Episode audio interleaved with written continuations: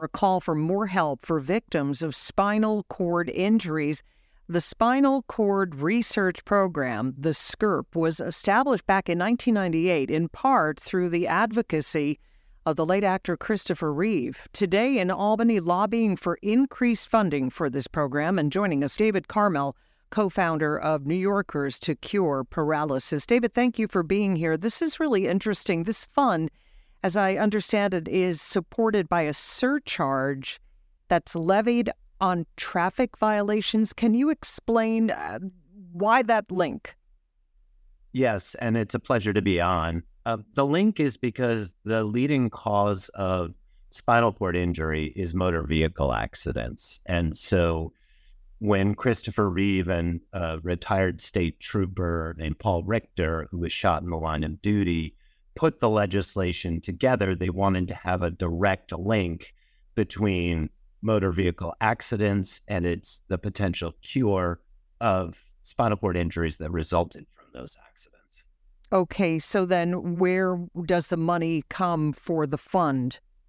So it comes from a surcharge on every speeding ticket that uh, New Yorkers have, and it goes to funding the most cutting edge research on trying to get people who are paralyzed up and walking again.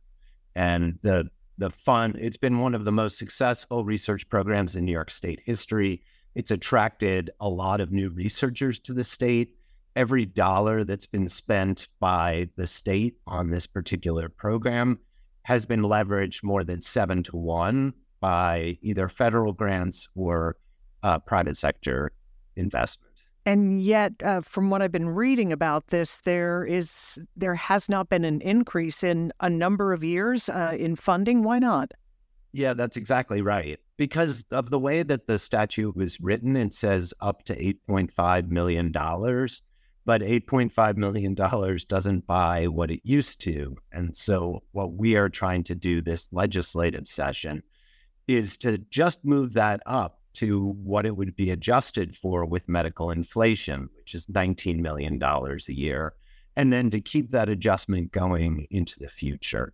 It's particularly a great moment to invest in spinal cord injury research because there's been so much progress in the field.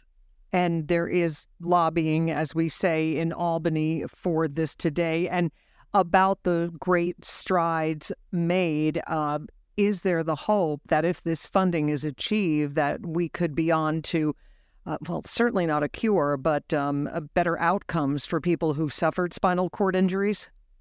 Yes, I think in the short term, better quality of life, um, but in the long term, a potential cure. If you look what's happening in spinal stimulation, in exoskeletons to have people walk with mechanical assistance, and a range of other therapies were closer than ever to a potential cure, which was what was envisioned by Chris Reeve when he established this in 1998.